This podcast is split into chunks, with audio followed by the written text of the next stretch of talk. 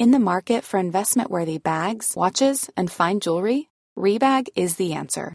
Rebag is a luxury resale platform where each piece is carefully inspected by experts to ensure quality and authenticity. Use Rebag to buy and sell finds from the world's top brands, including Louis Vuitton, Chanel, and Cartier. Head to Rebag.com and get up to 15% off your first purchase as a member with code REBAGNEW. Shop today at Rebag.com. That's R E B A G.com. And use promo code REBAGNEW for up to 15% off your first purchase as a member. Welcome back to the Lanterne Rouge Cycling Podcast with Benji Naesen here on our Sunday night. Stormy weather outside, but that doesn't stop us rolling through this tease uh, 2021 season previews. Benji and I embarked upon this mission because we, I don't know why, we did the Israel one kind of because we wanted to troll, I think, about how Dan Martin and Mike Woods are going to be put in a sticky situation in the Tour de France. And then we realized when people really liked it, aka you listening, that now we have to do every single World Tour team one. We're going to do every single Women's World Tour team. And then we, Benji looked at the calendar and was like, you realize there's actually not that much time. so now we're recording like four a weekend and churning them out. But if you appreciate it, if you like it, drop a like on the YouTube channel video of the uh, the video on the YouTube channel, the pod, or if you're listening on a, on a podcast player, follow us on the Lanterne Rouge Cycling Podcast Twitter handle, which Benji has kindly put together and, and running because Benji actually knows how social media works and, and can do it, whereas I am pretty much full boomer mode and uh, need my hand held in all regards in that sense. But yeah, how you going, Benji? What have you been up to this weekend? I know it's uh, snowy in uh, Flanders. Yeah, it's been a it's been a pretty harsh weather. It's been snowing for like two three days now, which is kind of unusual. It, it's been like three years since I I think I've seen proper snow two years perhaps. Me too. Um, but I haven't come outside since it started snowing, so I haven't had to come outside since it started snowing. So that's that's always fun. I've been inside uh, recording podcasts with you, doing some stuff for our socials and stuff, and yeah, quite a quite a relaxed weekend, I'd say. But we're not here to talk about my weekend. We're here to talk about one of the World Tour teams, right? Team Bike Exchange. Yeah, World Tour on paper. Team Bike Exchange, they've changed name because obviously it's cycling and having continuity of brand is a bit too much to ask for. So just so every Australian who casually follows cycling in January at the Tour Down Under, etc., can be more confused. Mitchelton Scott, formerly Orica Green Edge, are now Team Bike Exchange. For you Europeans, Americans, and Brits, which is like 93%, uh, or, or non-Australians who listen to the podcast, and I'm not missing out on you, Asia. You form a pretty high part of the pod too. Non-Australians, bike exchanges are. I'm not sure if it is overseas, but it's it's an online retailer of bikes or like an aggregator for bike shops and stuff. Not describing it very well. Pretty sure it's owned by Harvey, who owned owns Jayco, who sponsored and might still sponsored by Jayco AIS, like an Australian development team um, and sponsors Australian races. So and co-owns uh, and Scott and now Team Bike Exchange. So they're the sole name sponsor. I'm not seeing their their bikes are pretty nice, aren't they, Benji? What are they on now? They on they've changed from the Bianchi. They've changed from the C. Well, are they on Scott's to Scott. Bianchi? Yes, and um, oh, actually, no, no. Who's on Scott? Who's on Scott now? DSM? I don't know. No clue. I think there was a musical chairs between Jumbo, Mitchelton, and DSM, between Bianchi, Cervelo, and Scott. And yeah, I know that Jumbo's on Cervelo now, and DSM are on Scott. Bike Exchange is on Bianchi, so DSM has to be on Scott. Yeah, so they all swapped around, and yeah, Bike Exchange, the new kit, eh, not a massive fan of it to be honest, but they have got more wins. We're going to go through their wins first, then look at their transfers, then pick their squads or who we think is strong or weak for the various uh, races like cobbles, Grand Tours, Ardennes. You know how this works now. You know the rules. But in 2020, they won 16 races. Now, oh, let me count. One, two, three, four of them were national championships races. Obviously, Mitchelton Scott as they were then uh, they got a team up and win the Australian National Championships. They duly did that with Cameron Meyer, making sure that the Australian National Championships jersey went on the back of someone who would never be seen in a World Tour race uh, at the front of it. in 2020, making sure that that was good for their branding. And then, yeah, Jayco Herald Sun Tour, Kaden Groves cleaned up a couple of the sprints, young Australian sprinter. And then Haig won that lockdown. Oh, sorry, before lockdown, Haig won that uh, Andalusia stage against a sprint against Fuglsang and Landa. And then Adam Yates was really, really strong at the UAE tour, which was just right before lockdown kicked in and COVID kicked off properly. He won won that stage, put like a fair bit of time into Tadej Pogacar, I think, and then won GC at the UAE tour. Then they won, I think, after lockdown. The main results were two stages at Tirreno, one with Lucas Hamilton, uh, when I think he was went clear with Fausto Masnada in stage four, and then Simon Yates won stage five and the overall. And then I think Dion Smith won at Coppa Sabatini, which is a one pro race. So five World Tour wins, three of them at Tirreno. How do you rate their season, Benji? I mean, 16 wins, it's pretty good. It's better than a lot of the teams we reviewed, but is it about par? I'd say it's a I'd say it's just under par. Not a disaster, but we've expected more from Bike Exchange or Mitchelton Scott in, in previous years, especially at Grand Tours, right? They won a lot in regards to those 16 days, but I feel like it's still under par as well because those races were relatively qualitative with UAE and Tirreno, but outside of those, the others were not really what a World Tour team should be winning. And I think that's mainly due to the fact that in the likes of a Giro, they had Simon Yates as leader. That backfired with his COVID problem in the end. And obviously, that kind of threatened the entire team for the Giro. They tried to go in breakaways from that point onwards and try to do some uh, some stuff to still bring home victories, but didn't work in the Giro. In the Vuelta, they started with um, your boy Esteban Chaves as leader. It's not my boy. Now, um, it's not my boy. Okay, okay, it's not your boy then. Someone's boy Esteban Chaves at the start, and looking at the last years of Chaves, I have no clue why they still go for him as leader. I don't believe in Chaves as GC leader anymore. It's been how long?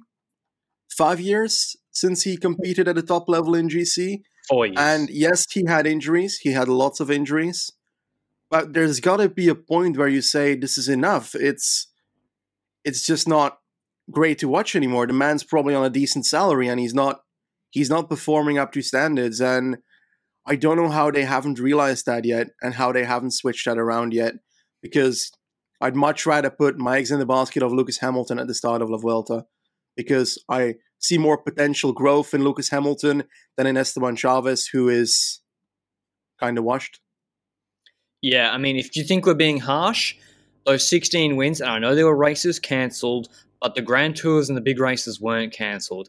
I want you to remember how strong their Ardennes squad was when they had Matthews, Gerrans, Impey, and co back in the sort of 2015-16 region. But as not far back as 2018, 33 wins. Yes, there's the Australian ones and the South African ones with Impey and co at the start, but that included winning the Vuelta overall. And let me count four stages, five stages at the Giro d'Italia, and a stage at the Vuelta in addition to winning the GC overall. And I'm trying to count quickly, but I'm looking at over 12, 13 more World Tour wins, um, not counting Guangxi in that list in 2018. 2019, I think 35 wins again. And that included four Tour de France stage wins. It included, I think, Paris ITT, uh, a Giro stage win with Esteban Chaves, who I don't think is, uh, I don't think he's like washed, but I think GC wise, it's it's a, it's not a conversation worth having. I think it's going for uh, stages is where he's at now at this point in his career. But yeah, you look at those results, and then 2020, just I don't know what happened, Benji. I mean, I know, well, I do know what happened. I mean, there was a there's a 90 minute period, and I know because I lost uh, a fair bit of money. I'm not afraid to admit that when the Geraint Thomas news came out that he'd crashed in the Giro stage, uh, I obviously then called up my broker and put on a fair bit of money on Simon Yates, who then promptly went into heavy, heavy favourite for the Giro d'Italia. He'd cleaned up Tirreno, looked the best rider there in terms of the GC guys by far. and um, yeah, he was the favourite for about yeah 90 minutes, and then he started dropping, and he obviously had COVID, so that's not his fault. It's not really anyone's fault. It's just really really unfortunate. I hope he's better. I hope he hasn't he's not suffering from any long term effects from that. I haven't really read too much uh, about it and his recovery. Understandably, all riders keep this sort of thing private, but I hope he's fine. And but yeah, that really kind of waylaid their Giro, and then it went through the team, and then they had to pull out. So I'm not going to criticise them too much about the Giro d'Italia. Tour de France, Benji. Who did they who did they send to the Tour de France and the Vuelta? What was their plans there last year? Well, they had Chaves at the um, Mezgec was at the Tour de France, yes, yeah. um, but they were at they were they were there as well with Adam Yates. He started off pretty well, ended up oh, in yellow at a certain four point. days in yellow. Yep, four days in yellow for Yates. Yep. So uh, we can't forget that aspect. But problem with Yates was that he's a one week stage racer, and when it comes to recovery over long days, he ends up falling off the back after two three weeks, and he's unable to compete with the big guns then in the climbing. So that's where Adam Yates was was weaker at and it didn't really pay off too much in the end because they had to make that decision. Remember in the Tour de France where they could either choose to try and defend his yellow as much as possible, or his fifth fifth spot at, as much as possible at a certain point, or they could decide to go and pull him back a tiny bit, try and gain more time so that he could try and get a stage win in the third or second week of the Tour de France. And I think they made the decision to switch to that second strategy a bit too late, which caused it to be um, kind of stuck in top 10. And that is mainly the reason why I think they didn't get as many victories because if Adam Yates was not in a position where he had to defend GC, then he would have gotten into breakaways and he would have relatively easily beaten a lot of these breakaway riders on the uh, higher mountain stage because he's quite simply better than most breakaway riders. And I think that's where they lost a few victories on a very top level, the Tour de France. There's a few other warning signs that have come out for me with Team Bike Exchange, and it's not just the the funding issues. I mean, th- think about it from a human perspective. Last year they had the Manuela Fundacion sort of debacle, yeah. very very embarrassing for all involved. Uh, I know there was um, like those guys and girls, w- women were not being paid or being paid not very much for a lot of the season. They had serious funding issues um, and financial pressures for most of those riders at uh, Bike Exchange. I'm not sure if they've been topped up again or what happened. Uh, and that's not unique to, to those guys. That happened throughout everyone, not just in the cycling world, but a lot of people with COVID, etc. But that's not going to exactly the, the, unique thing about cycling was is these guys getting paid nothing or 20% of what they're contracted to were still expected to train. They were still expected to prepare for races. Whereas when you get if you got laid off in australia um, you'd apply for a job uh, social security or something you still weren't expected to turn up to the job every day and not get paid. Like that that's what didn't make sense to me, uh, mm-hmm. and it's kind of was quite unfair about it for the cyclists. It's not like football where, oh, you know, football you just keep in relatively good shape, right? Whereas cyclists, you got to train, you got to train hard out, and I think, yeah, that that would have just been very difficult psychologically for a lot of those guys, and a lot of these guys as well, track guys. Maybe they were focusing on Tokyo as well. It was supposed to be an Olympic year. Then there were some other things that concerned me. I think Matt White, I think, has been good and is heralded heralded as a reasonably smart guy, and I mean he's come across okay in some of the a lot of the social media stuff that Orica have done and the backstage stuff. But then I don't know. There's been a few things where he's chosen. He's put his eggs in in one basket that I think is the wrong basket to be putting your eggs in. Chaves, we've already mentioned. I think Lucas Hamilton's clearly his vision for the future as well as he's picked him over Haig, obviously. Um, Haig didn't really get many opportunities, I don't think. Um, and yeah, Hamilton seems to be the guy for the future. And then also he's talking about, I think he did an interview where he, he said Roglic is going to put a minute into Pogacar in each of the time trials. next year in the Tour de France. And that's, uh, I mean, listen, maybe he doesn't really think about it, and who, you know, what does it matter to him? But, um, well, I don't agree with that. that statement. no, no, Benji doesn't either. But yeah. getting into their transfers, Benji, they're outgoing riders. Albasini retired, Swiss legend, uh, great in the Ardennes, great all round rider. Adam Yates gone over to to uh, Ineos. We've already spoken about that. The big one I think that I want to talk about is Impey. So Haig has gone to Bahrain for his own opportunities. Uh, makes sense for Haig and probably makes sense for Mitchelton, to be honest, because um, they're going with Hamilton. Affini's gone to Jumbo Visma as a bit of an engine, the Italian TT guy. But Daryl Impey leaving Benji, how does that? Would you have been okay letting him go with Matthews coming back? I think it's a weird one because they work so well together and their type of rider fits so well together as well. The moment that Matthews gets over a hill to try and get for a sprint, Impey's also still there and could lead him out. So they are compatible with each other quite perfectly for winning harder sprint stages. And I think that next to that, Impey's also not the rider that is worthless outside of that. He can get in breakaways and be competitive compared to others in Grand Tours. And we've seen that quite a few times. I think he's won Grand Tour stages that way. So um, all in all, it's it's a bit surprising that he goes. He's also not going to like a top team that pays super much.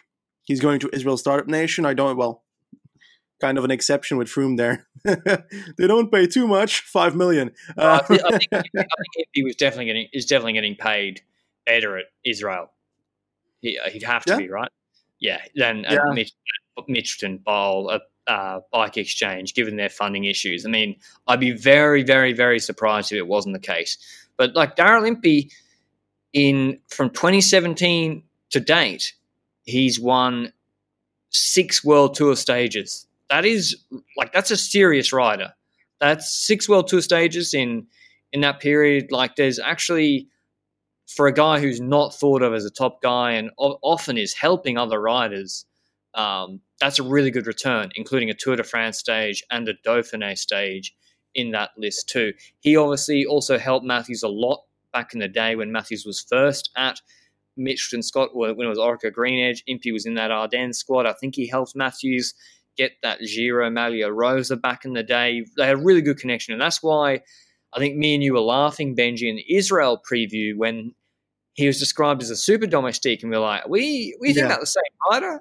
Like Daryl Impey's uh, like a uh, an ideal domestique for a puncher in all all races except like Flèche, or even in Flèche, he's probably pretty handy on at the start if you needed him to be. And Dauphiné stage one, second behind Wout van Aert on that punchy finish in 2020. So he's still got it, but he's not a mountain domestique. He is not. So yeah, they must. I don't know. Maybe I, I, actually we don't know. We didn't have the answer for it then. We don't have it now. Where uh, maybe they're actually big braining and they're like put him with Mike Woods and Dan Martin, and that's a great combination for the Ardennes. So yeah, that would work. But anyway, onto the riders they've signed. Michael Matthews we'll get to in a second. But what do you think of the signings of Kangert and Amund Grøndal Jansen Benji? I think Kangert is the kind of rider that um, could definitely be a good add-on for the team. He is, first of all, decent at those Verona type late Grand Tour time trials. He can get a top 15 or top 10 in those areas. But you don't sign a rider to get top 10, top 15s in time trials, in my honest opinion. So you got to get something out of someone else. And Tanel Kangert was a really good domestique when he was riding for Vincenzo Nibali in the Giro of 2016. I think that Kangert is an underrated domestique regarding the mountains. He can perform really well. And it wouldn't have surprised me that if the world turned out differently, that Kangert ended up transferring between 2016 and 2017 to Ineos and would be a really important, decent domestiques in that team because he's got the um, the integrity and the strength to to be one of that one of those train riders. Obviously, now when they're nine GC riders, it's kind of getting difficult to be in that squad. But I think Kangert's really underrated on that area. But he's also good at those really punchy climbs. There was that Giro stage where um, no Tirreno stage this year in 2020 where um, they had a small climb, something with Pantani, a, a, a, pretty steep climb, and he was one of the uh, five to six riders that got over that in firsts. So I think he's a bit underrated in that area as well. I don't think he can lead a team. He needs to have it from the domestique area, but there's so many things he can be a domestique at. So I think he's a good signing. Jansen as well. I think he's very supportive for well the signing that you mentioned earlier, on Michael Matthews, in the Cobble season. Ah, and um, what? There's a problem with that, and that's why Amund Grøndal Jansen left Jumbo Visma, and apparently it was for his own opportunities. Hmm. Which again, I it doesn't make sense to me. The results that he has, fifth at Bretagne Classic in 2019. Well, who won Bretagne Classic handily in 2020? Michael Matthews. And Benji, I'm not so familiar with them, but his other good results are at ZLM Tour, uh, Gugspale, Druivenkoers, Overijse. What what sort of races are they? Are they like Bretagne Classic? Uh, they're they're a bit under it when it comes to the quality of the races and but, I mean, I, um, parcours. Is it like is it more like Flanders or more like Gent-Wevelgem or is it more like Bretagne? It's a combination between um between cobbles flat stages yeah. and like Conti level cobble races, those kind of races. Um, they change parcours every so often, so I have to make sure I, I cover every detail there. But know the reason you're on, you have to know every single Belgian Europe tour for the last five years. Off ZLM tour is in Netherlands, man. Come on. Either way, I think that Jansen can very much offer a offer a lot of help for Matthews if he left for his own opportunity. It might be troublesome, but the thing is, I think he's very talented as well. So it's kind of on on both ends, but I really think he, would be better off helping Matthews, honestly. Like he, he's and, a great guy to have a draft off. 1.87 yep. meters, like 80 kilos, big power. Like I think for Matthews, who obviously, you know, he likes having a draft, he's really good. You think in Milano San Remo, Grøndal Jansen can help him? He sort of helped van Aert a bit in, yep, in for sure. Last year, yeah. Um, he was pretty important as well for Wout van Aert on on the Poggio, keeping everything relatively together until Mr. Alaphilippe went for a, a bit of a, a, solo section for a second there until Van Aert got up. So Jansen can very much help Matthews in the likes of Milano San Remo. I hope that they choose to do exactly that. And I hope they don't say, oh, let's let's go there with both riders, because that's also the reason I think that Matthews left Sunweb would be that he didn't really get the support he wanted in those won their races that were clearly set out for him, Milano San Remo and such. So therefore, I think that he would want the support of someone like Jansen in Milano San Remo. That is uh, my take on that, at least. Yeah. So Michael Matthews is the marquee signing for Bike Exchange. You've got the wins of Adam Yates going out the door, who obviously won UAE Tour and a stage there too. And you're bringing in Michael Matthews, who he had a pretty good season. Third at Milano Sanremo, nice results. Second in a Paris stage. Obviously won Bretagne Classic. I mean, that wasn't the biggest World Tour stage, but still World Tour. And then Tirreno, he was getting in breakaways. World Championships road race on that really hilly course, seventh. And then Matthews I think would have ended up winning a Giro stage, Benji. I mean, maybe that's just my Australian bias, but yeah, you get second, a fourth, a third. I think he missed the yep. move at Agrigento when uh, Ulissi went, but then they obviously pulled out after stage nine, I think, because of the. Uh, oh no, he, he DNS after stage nine. Why did Sunweb pull out? Or why did he pull out? Did he crash? Uh, I don't know. I don't remember. was it? No, he no he he got that um, COVID test, and then the day after it was not a real COVID test. Uh, he didn't have it, and then a week later he did have it, and then he didn't have it, something like that. That's why right. he was out. I forgot about yeah, that. Yeah. Obviously, Sunweb didn't pull out because uh, I think Jai Hindley was still in the Giro yeah. uh, from memory. So. so Matthews has gone for his own opportunities. I think it's a great move for him. I, I think it just it's he's 30 now say that say that he's like Greg Van Avermaet at, at 30 years old. Van Avermaet still looking for those big wins in his career, and then he had that he had a three year peak from say 2016 to 2019 from like 30 to 33 or 29 to 34 or whatever. I think Matthews can try and replicate that. I think there's very similar riders like uh, you know Montreal, not as good at say Tour of Flanders or Roubaix, but yeah, similar stylish of riders. Um, Matthews obviously former winner of the green jersey in the Tour de France, I think in 2017. I think he's entitled to go to a team where he can demand leadership and really see what he can do in races like Milano Sanremo, Amstel, Liège, and then go stage hunting in the Grand Tours. But yeah, what do you think? You think that is pretty straightforward, Benji? You think that's why they've signed him, just to be like, hey, you're our leader for those races. You're our leader for stage wins in certain Grand Tours. Well, it must be. Uh, he's definitely up there with the best on his type of terrain. And if he comes to that terrain, he needs the support and he needs to get the support because he deserves it. I think uh, a fun story that I read in a Nieuwsblad, which is like a Belgian newspaper. Um, I think you saw this as well. Was that Matthews was not selected at the Omloop race at Sunweb last year because he didn't do uh, his homework in analyzing something about the parcours. Because at Sunweb, riders apparently need to uh, do part of the race analysis, bring it forward, and bring their input on it so that they can decide tactics and such. And we obviously don't know whether that article is is completely true, but it sounds it just sounds awful. And I think that he's gonna be in much better place either way in in uh, in Mitchelton because quite simply I think he looked a bit frustrated at Sunweb, if I have to be really honest. Now, going from Matthews to the last man on the list, Kevin Colleoni, he's got the name of a mafia kingpin, but he isn't that. He's got talent though, very much. He was 15 U23 ITT championships in Italy, but mainly third in the Giro U23 behind Pidcock and Henri Vandenabeele. Henri Vandenabeele, who is now at Lotto Soudal? No, he's at Def Team DSM, of course. They stole him. And um, he's going to Team DSM in 2022. So he's one of those top three riders. So he must be pretty good at climbing for sure.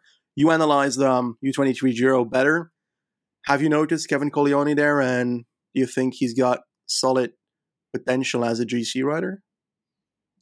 I mean, this is like what I said in the uh, Trek Segafredo preview. I mean, he's got nice-ish results in other races too. Like he's not not just done okay at Baby Giro, um, but you know my view. If you, if they're not the if they're not the out and out top top guy like a Pogacar, Bernal, even Sosa, even Evenepoel, etc. at junior level, even Brenner, like then, or Pidcock, for example, then I probably like I don't understand the point of a two-year deal, Benji. Like, what? Explain the rationale for a two-year deal for Colleoni. So if he's if he's no good, which like he's likely not going to be cleaning up world tour races, then you you've just signed him a 21 year old for two years and he's not really going to do much and you're just developing him when you're in world tour trying to get good results um, now maybe you think he can be good enough to help uh, simon yates on gc May, maybe uh, i'm not sure about that though but if he's really good well, then he's going to be leaving after two years or demanding yeah. a massive salary. So it's kind of I don't understand the two year deal. I the the four or five year deal for Ayuso, I think at UAE for Brenner at Sunweb, although probably do well and then they'll kick him out. But you get my like what why what why would you sign up for two years? What's the rationale, Benji? I think I've got the same opinion as you. You've got the fact that if he, if he's not good enough, then they're gonna ditch him after two years.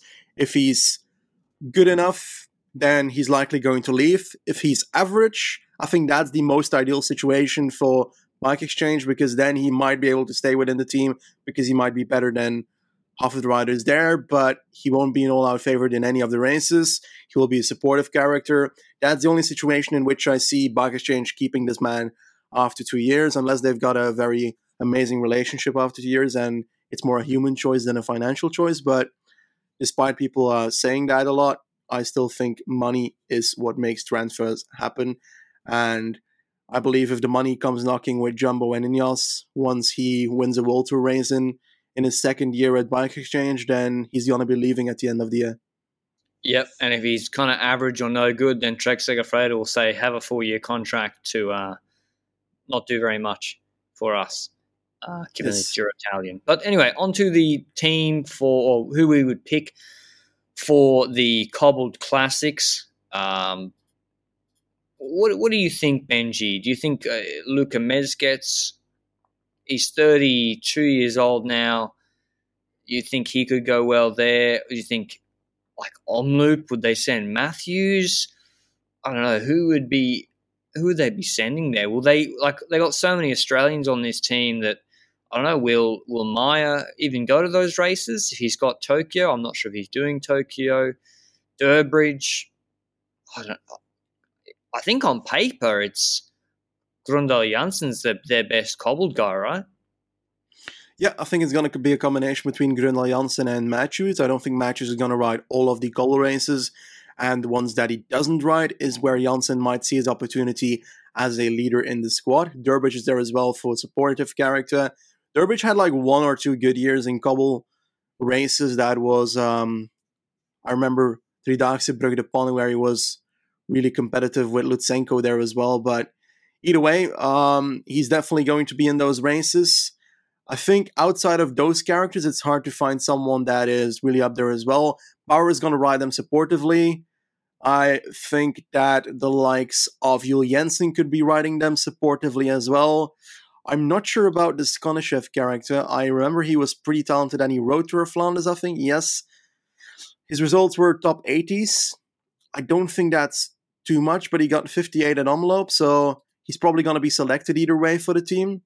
Like you said, Mezgec is one of the riders I would send to uh, the likes of an Omloop. I think he could get through that race. And he was 23rd at Tour of Flanders, so definitely worth it to put Mezgec as uh, one of the top three riders in your cobble races. It depends on who you send, obviously, but I'd have Matthews, Mezgec, and most importantly, Jansen there. Yeah, I don't think they're a particularly strong cobble team. I think they're, they're going to be much better in the uh, in the Ardennes this year. I'm just looking through now.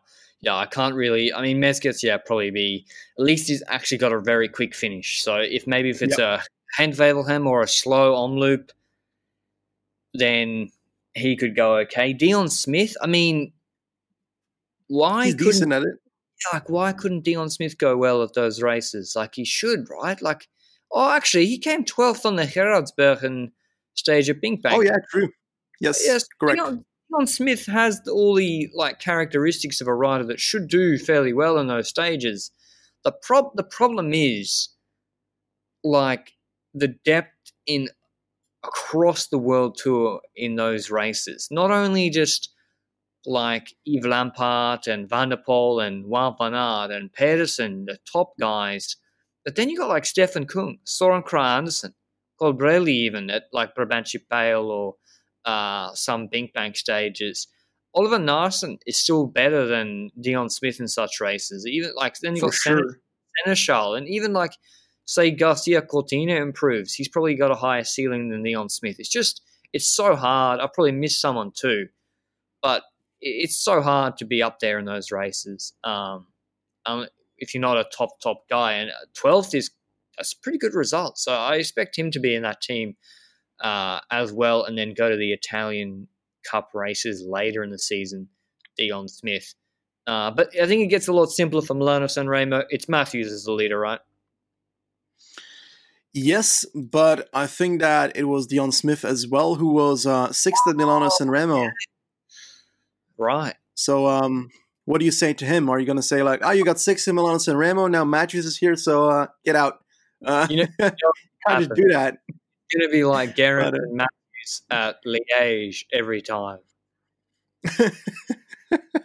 yeah, that's true. but the thing about it is, not saying that Smith is as bad as Gerrans was then, but um, but maybe yeah, it, it, exactly, Benji. You've got two guys there, and and the problem is right. The problem is that Smith is exactly the same style of rider as Matthews in terms of riding Milano San Remo. It's not like he's Giulio Ciccone or like a Nibali. The, the, the you know the way Nibali won Milano San Remo complements Michael Matthews. Can attack on the Poggio. Matthews can sit in and wait uh, and force the other teams to work. Whereas both Matthews and Smith are the same sort of guy. So Rob Stannard. Yeah. Can he attack on the Poggio? He got 26th in Milano San Remo 2020. I mean, I believe in it. Yeah, I think he's got the capabilities and the and the type of rider to do it. But they won't uh, he's want him. got. What? Sorry. They won't want him to. They want him to set pace. Yeah, I think so as well. I think they've got a, a real problem regarding Milano San Remo. I think Matthews should be all out leader still. On paper, he can get the highest result more consistently, more likely than the others in the team. And I think they need to kind of decide on that because you can have Matthews as a leader and the rest supportive. I don't know how you're going to get everybody else to be like, oh, I'm going to ride for Matthews, but I feel like you have to. And I think that will only benefit the team. In a race like Milano San Remo, it's not really possible to say, oh, we're going to wait and we're going to keep two people in the group and we're not going to respond to an attack of Alaphilippe because, well, our riders are both not good enough to do that and they don't want to work for each other. So we're going to just stick in the group and hope that it settles down after the Poggio so we can start then deciding who will be our leader. But if one of those two ends up riding for Matthews on the Poggio to try and keep Matthews in a good position, then it's more likely that Matthews will be in the uh, in the podium position at the end. So yeah, yeah, I think they So- need to work for Matthews. So he had them helping him in 2020. Maybe he would have been able in a better position to respond, like where Kwiatkowski was in a better position to respond to Wout van Aert and Julian Alaphilippe instead of being like he was in a bad position, got squeezed, went into the wall, still came third. That's their San Remo squad. In terms of uh, Liège, Flèche, I think they actually might go for uh, Nick Schultz, might go for Flèche. I'm not sure Matthews is suits Flèche. I mean, Adam. Oh, sorry, I'm missing Simon Yates. Has he done well at Flèche or those races? I mean, I don't know. I think that you're right on on Matthews, though. I don't think he fits at Flèche. Liège, possibly, to be honest, with the new parcours finishing Liège, that means it's a flat finish, but it also has a lot of competition, Liège. So it will need to fall ideally for Matthews to able to compete for a victory. So it's likely for a top 10 spot. And if you look at the rest of the team, well, first of all, Amstel, I think Matthews could do well at Amstel. I think he's done it before. yeah, yeah, yeah. So, he's done uh, well before. definitely possible. And we, we can't forget this dude at Tirreno climbing like how he did there, uh, battling it out for KOM and such with the likes of Carretero. That's not super easy, definitely for a rider like Matthews. And the man did it. So he's got potential on hilly parcours as well for certain. We've seen him have good results at the likes of LBL. So Matthews should be in that team. Simon Yates, the problem with Simon Yates is that I think he um he said he's doing both the Giro and the Tour. So uh, good luck doing that and the Hill Classics before that. So I don't see that happening on that basis. Nick Schultz should be riding LBL in my opinion. He was 18th at Amstel, if I recall correctly, 20th or 22nd at Flèche, something like that. That's not Schultz is, but Schultz is improving. He's he's improving to be a useful rider, and he can definitely be useful in in the Ardennes. Yeah, Rob Stannard. Uh, we didn't mention him too much on the cobble thing, but the man got 14th in Kuurne apparently. Um, the thing about Stannard is we've got hill classics like Amstel stuff, and we've also got the Italian classics, the Italian Cup hill classics. In those Italian Cup classics, second in Toscane, third in Apennino, eighth in Piemonte. Those are similar races, but the competition is a bit less a bit less, a bit less. and um, in the end, I think that if he translates that, if he translates that to the Hill Classics, then he can be really worth it to send to the likes of Amstel and stuff as well, because I think he can perform there. He just wasn't sent to it yet. So I'm extremely curious what Rob Stannard can do in those situations. They've got solid talent amongst the Australians in their squad, but they've also got a few Australians where I wonder do they still need to be in a World Tour team? But Yeah, yeah, I mean, won't be. Uh, uh, and when you say that, I agree with you there. I'm not talking about uh, like Damien Howson and Michael Hepburn. I think they're still, you know, they're they're useful. They're under 30. They they're still when you need them to go to the front of a race at Amstel or wherever early in, in the early stages, they're still really good. But yeah, there's some guys there that I'm you're seeing that, um, like Cam Meyer. I don't know what what's the point. Um, like it seems like his focus is not really on world tour on the road, and then even there's the young guys like Lucas Hamilton. Benji, he's 24. He's been at Mitchelton Scott since 2018. He's never done Liège. He's done one Lombardia. Um, it, it's really a weird program where they're not getting, and that was this year or last year rather. So like in 2019, he was still not sent to like any of the hilly classics. Um, he was sent to Montreal and Quebec then, and then again in 2018, he was not sent to. He went to Lia, uh, sorry, he did Flèche and he DNF'd, so maybe he crashed. Um, but they also sent him to Omloop and Kuurne Brussel Kuurne. So yeah, there's not much experience with the younger guys in those races. That's why I think um, Nick Schultz should definitely be on that team list. Uh, Barnabas Peak, maybe as well, could be pretty good in those races if he improves. He's only 22, the Hungarian. But yeah, Simon Yates, I don't think he's not at his peak yet. not at his peak yet. okay, so that's how it's going to be. Is it? We're going to we're going to be cracking. that was. I know. Sorry. I mean, I'd probably have him in that squad too. He's done, you know, he's done five Milano Sanremo, four Liège. He's just a consistent Thomas Peak um, experienced guy. But yeah, it's all about Matthews, and I guess that's why they've signed him. Um, so I'm not being critical when I'm saying they don't have lots of options. I think it's better. It's better to just have a clear option who actually could win the race than have like three guys who really are just kind of fighting for 10th. Do you agree with that or not? Completely agree, and I think that's where Matthews comes in in a lot of the occasions. With the Hill Classics, that's a bit less. I think the races where three riders trying to go for 10th comes in handy as those Italian Cup Classics. Amstel, he's, he's coming top three in Amstel. 100%. Yep. Okay. That's your uh, not so hot hot take. Okay yeah, outside of that, I think um, those are kind of the names we drop when it comes to the Hill Classics. When it comes to Kangert, do we expect something in the likes of the Hill Classics there? We know the man hasn't really ridden them too much, but I think he has got a top 30 somewhere in LBL 2019 top 32. Uh, 40, 41st. Supportive character, perhaps. That is uh, what I've got in mind for him then at the Hill Classics. Either way, I think that's roughly it for the Hill Classics.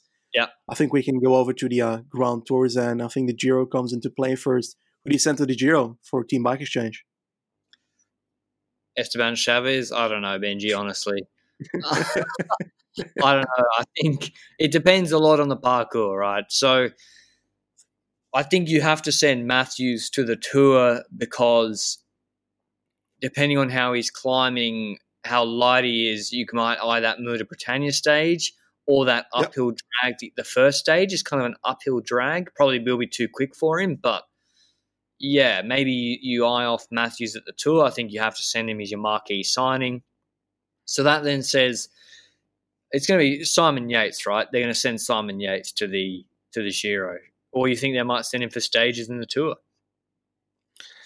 I would send Simon Yates for a GC at the Giro, and yep. I um, I think they already said that he's going to both Giro and Tour. So I'm curious what he's going to be sent to the Tour then. At the at the Giro, it's most likely GC, knowing that we don't know the time trials yet. Everybody's like sending their GC riders who aren't good at time trial to the Giro. And then there's going to be more time trial kilometers. Suddenly, an announcement: oh, 80 kilometer time trial announcements. Oh, everybody's canceling their Giro trip. people don't realize they're not, they're not avoiding the parcours. That's not who, that's not what they're avoiding. They're avoiding the two. they're avoiding the people. Yeah, so, yes, they are. um, run this. This listen to this squad: Christopher Janssen, Damien Howson, mm-hmm. Michael Hepburn, Lucas Hamilton, Simon Yates, Mikel Nieve, uh, Luke Durbridge, and maybe Stannard or Schultz. Rather. I would, I would put Kaden Groves in there as sprinter to try and jump into the uh, bunch sprints because you can't send him to the uh, Tour de France if you sent Matthews to the Tour de France. So, and he deserves to be in a Grand Tour that doesn't go to hill stages every so often like the Vuelta. So I would put Kaden Groves in there for the Giro as well to give him opportunities for a sprint. Yep, fair enough. Uh, I think he, yep, I think he's going to struggle in the Grand Tour. But yep, send him. Why not? Um, they got uh, Tsgabu Grmay as well, the Ethiopian good climber. So maybe I should have said he should be in there with supporting Simon Yates uh, as well. And he did he did Liège and Flèche last year too. So maybe we should have had him on that list as well. Uh, but I think that team for the Yates at the Giro, that'll be. A, I think I'd have him as a top. He's so inconsistent, um, notwithstanding the COVID. Even there's other races as well, but on his day, Simon Yates is is top class. So who knows? I mean, that's why Mitchelton or Bike Exchange, if it all all goes right, they could end up with a monument, Amstel, Grand Tour stages, a Giro podium, lots of wins in the Italian Cup from the other guys. Lucas Hamilton could show out in a one week race. Who knows? But on the other hand, it could be not a great season either. Tour de France, Benji, you going you going with the Matthews and stage hunting with other riders? Yes, but I would also send Simon Yates to the Tour de France, and stage the reason hunting I'm doing that it kind of depends on the Giro, doesn't it? If he wins the Giro, then he then he can go and go stage uh, stage hunt for me. But I think Simon Yates has a decent quality, and if everybody keeps sending everybody to the Giro, then why not try GC? Because there's gonna be like three people left, and, and Bennett. Third is still good. yeah, like he might get a top five this way because. Yeah. Not even joking, like every single rider outside of Pogacar and Roglic is shouting, I'm going to the Giro yeah. you're gonna end up in a competition with like 10 people of your your level at that point then you might not be able to give an opportunity of a victory at the tour de france but it's going to be more likely for a bunch of those riders but yeah that's that's only my remark i guess there's a lot of people that that are agreeing with those riders that it's a good decision to go to a race without too many time trial kilometers is their excuse all the time. But yeah, the rider brave enough to go to the Tour de France um, to fight against his Slovenian countrymen. But yeah, I think uh, Chaves or Hamilton, maybe maybe the Tour de France is where they're like Hamilton have a crack at GC leadership. That could be an opportunity for him. To be honest, Benji, yeah, Mezgec was unlucky not to win a stage last year. He's quick and he's he fits yeah. in the Vuelta when yeah. it comes to stages. I think yeah, could clean up like two or three Vuelta stages, no problem. Um, like that stage fourteen in the tour, he got over those those rises pretty well. Like Mezgec is good. He's thirty two, but he's still really good. And yeah, I think I think they should really focus on him as I agree as an A priority in one of those races. Um, but yeah, the Tour de France squad, I think it's going to be Hamilton going for GC, Matthews there as well. Bit of a mixed bag and probably stage hunting, which, by the way, is where Mitchelton in the past and Bike Exchange have been at their fortes, going stage hunting in the Tour, getting getting jerseys, etc. So I hope they do that again. Uh, Vuelta squad, Benji, you just mentioned it. Do you think it's going to be Nieve and Mezgec and Colleoni maybe and uh, Simon Yates or Dion Smith again going for stages with Stannard. I mean, they, they got a fair few options. I definitely sent the likes of uh, a Rob Stannard and such to that race because you've got a lot of hill stage, you've got a lot of steep, hilly terrain. Rob Stannard fits with that kind of terrain. He rode the Vuelta already, got fifth on a stage, he got ninth on a stage, he got ninth on the last stage, which was quite generally a normal sprint. So he's a good combination between a sprinter and a puncher and he can climb decently. So send him to the Vuelta, just do it again. And wouldn't surprise me if he wins a Vuelta stage this year if he's at the Vuelta, because I, I really think that Rob Stannard has potential, and I um I believe in that opportunity if he gets the opportunities from the team. And that's where it will lie because there's a lot of riders like him on the team. We've said it, uh, for example, the Milano San Remo and Hill Classics teams. There's a lot of people in that area in this team, and therefore it's difficult for Rob Stannard to get enough opportunities. And the other problem is that you've got a lot of those Italian classics during that era as well. And if you've got a lot of Italian classics around the Vuelta, then, well, the problem is going to be that Stannard also fits in those Italian classics, and his type of rider also fits in those Italian classics. If you got Matthews at the Giro, why do you not send him to the Vuelta as well? I believe in that. Yeah, maybe. Do you send him? I mean, Matthews is probably going to be going for the World Championships. Who's the Australian? I don't know who the Australian um, leader for the World Champs is going to be. Probably, uh, probably might be Michael Matthews. I'm sure I'm missing somebody. Um, uh, we don't know the exact parcours yet, but yeah, I think let's go into their over under Benji and what what season you expect from them. 33 and 35 wins in 2018, 2019. Then just the down to 16 last year and not as great a year in the Grand Tour Grand Tours. What's your over under? Do you think they're going to win over 23 races, professional races next year? I think they're going to. Um, I think they're going to be around that number again. I don't think it's going to be too different from the 23. I think that Matthews is going to be the main engine behind those victories, and I think some of the uh, more punchy riders in in that team as well. Yates should be able to get a few victories. Think it's going to be around 23 again. I I couldn't really say it's going to be above or under. It's going to be close to it at least.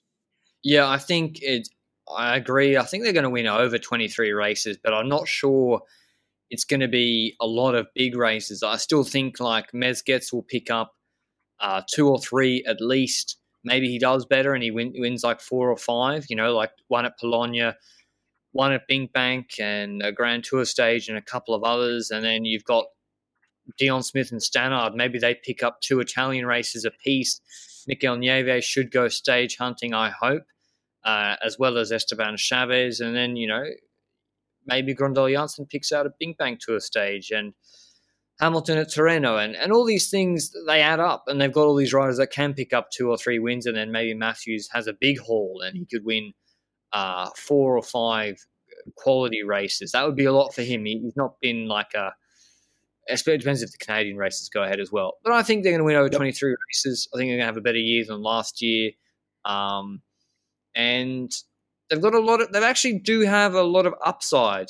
Uh, bike exchange. Yep. I, I think been quite critical of them. I have on this on this podcast. That being said, they've got a guy who can win a Grand Tour in Simon Yates, and they've got a guy who's capable of winning um, multiple monuments. I'm not saying like he, he can.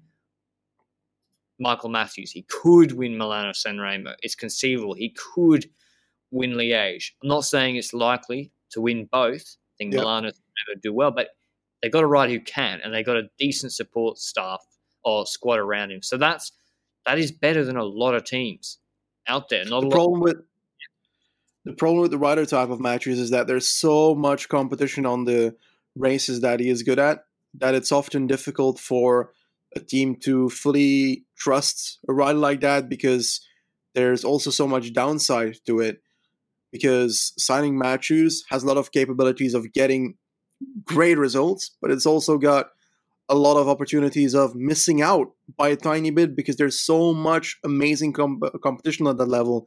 The likes of Wout van Aert is literally a pure competitor on every single terrain that Matthews is good at, and yeah. It's difficult to beat van Aert. So, and he's got a rough season ahead of him, I think, as well. It's going to be difficult, but I believe. Yeah, I hope he has a good year. I think he's going to win a few big races. Uh, but that's our Team Bike Exchange 2021 preview. Fair few changes, few guys out of contract uh, for after this year, Chaves and Nieve, and a couple of the younger guys, Groves, Peak and Konychev are also out of contract. So they'll be looking to get some good results themselves to try and get extended or, or increase their value. Um, and yeah, the veteran Andre Zeits as well. So the Australian team, I'm glad they're still going ahead. I was glad they didn't get changed to Manuela Fundacion. Um, and yeah, I hope they have a good year. But that's been our Team Bike Exchange preview. Let us know down below whether you think our takes are too hot, whether they're too cold, and what your hot takes are. Follow us on Twitter at Lantern Recycling Podcast, and we'll see you in the next preview. Ciao.